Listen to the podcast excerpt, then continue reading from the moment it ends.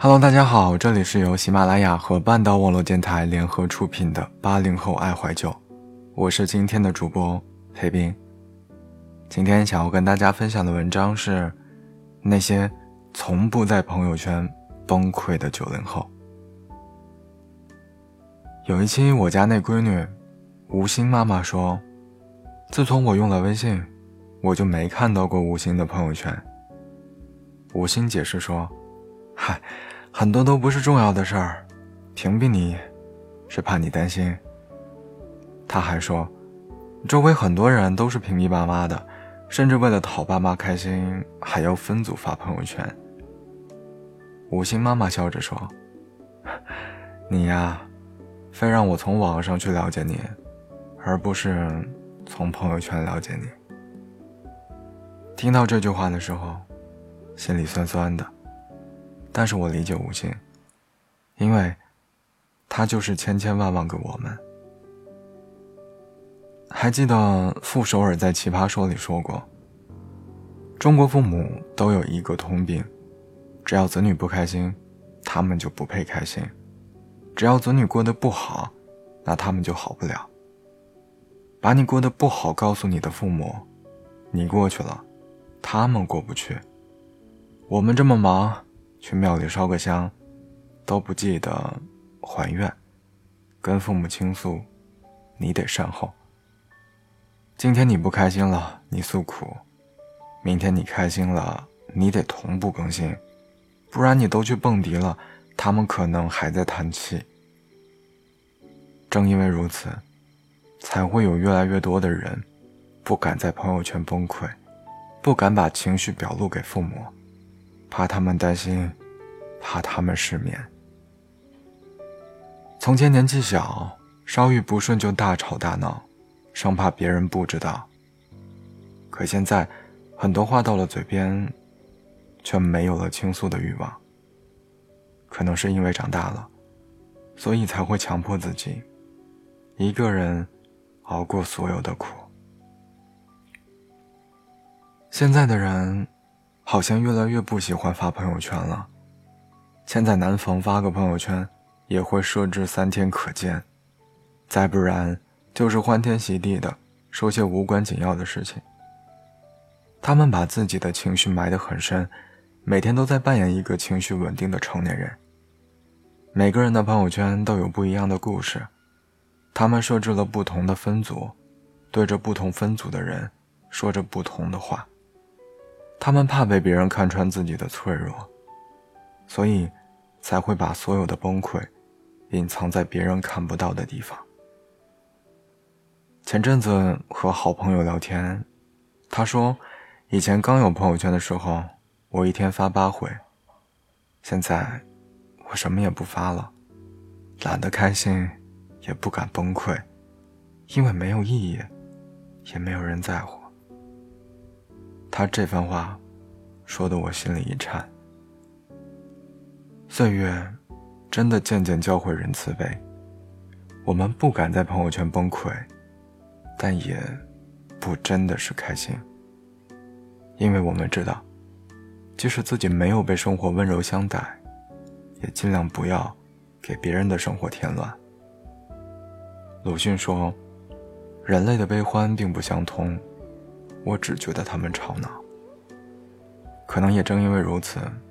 我们才学会了掩饰和藏拙，变成了大道理都懂，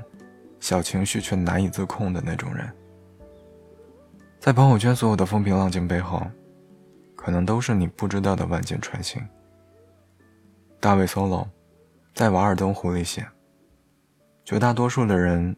都在平静地过着绝望的生活。很多事情我们都不能感同身受，但每个人都在孤独品尝着自己的喜怒忧愁。这是时间教会我们的，也是不得不上的那一刻。有人精准地总结了我们在微博和朋友圈的状态，朋友圈是岁月静好，到了微博，人间不值得。每个人都有自说自话的时候，白天云淡风轻，不泄露一点情绪，可晚上那些崩溃就会如同洪水猛兽般一样袭来，任谁都无法幸免。去年看了杰一主演的电视剧《无法成为野兽的我们》，她在里面饰演了一位笑容满满、工作完美的职场女性，殊不知这份完美的背后是无止境的隐忍和疲惫。不仅同事经常把烂摊子交给她，而且老板也总是对她大呼小叫，她的情绪一直都处于崩溃的边缘。有一天她站在地铁边动了自杀的念头，可当地铁疾驰而过，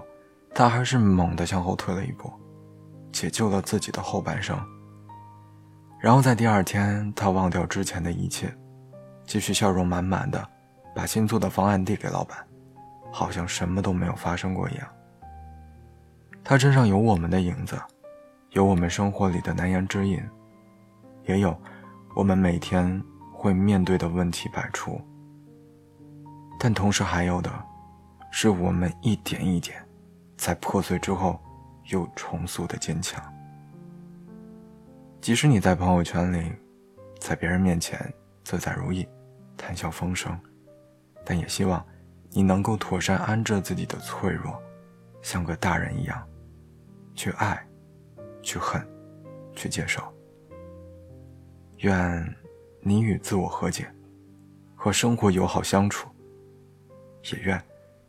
你能够做到如同八月长安说的那样，被命运打趴下的时候，我们还是要站起来，拍拍身上的土说，来，咱们三局两胜。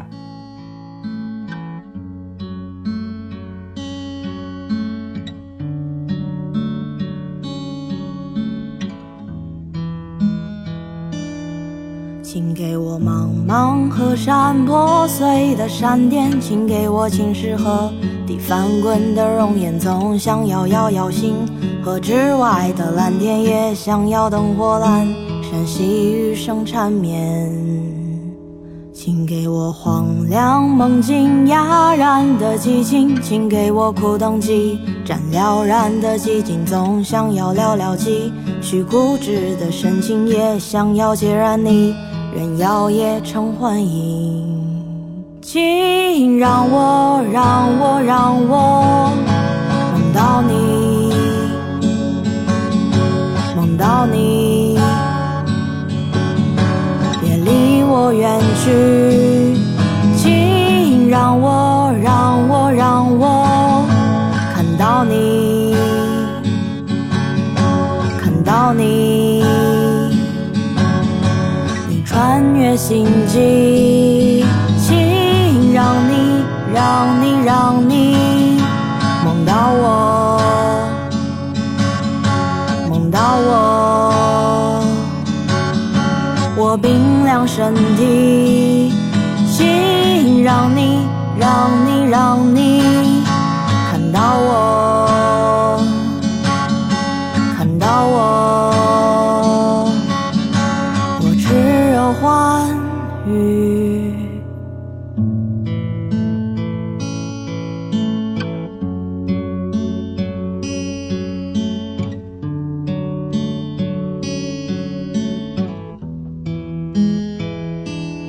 请给我彷徨若梦苦涩的清冽，请给我散去情话虚伪的慰藉，总想要趁你有已无声的忘却，也想要天各一方散落入岁月。请让我让我让我梦到你，梦到你，别离我远去。请让我让我让我看到你，看到你，你穿越心迹。请让你让你让你梦到我，梦到我，我冰凉身体。请让你让你让你看到我，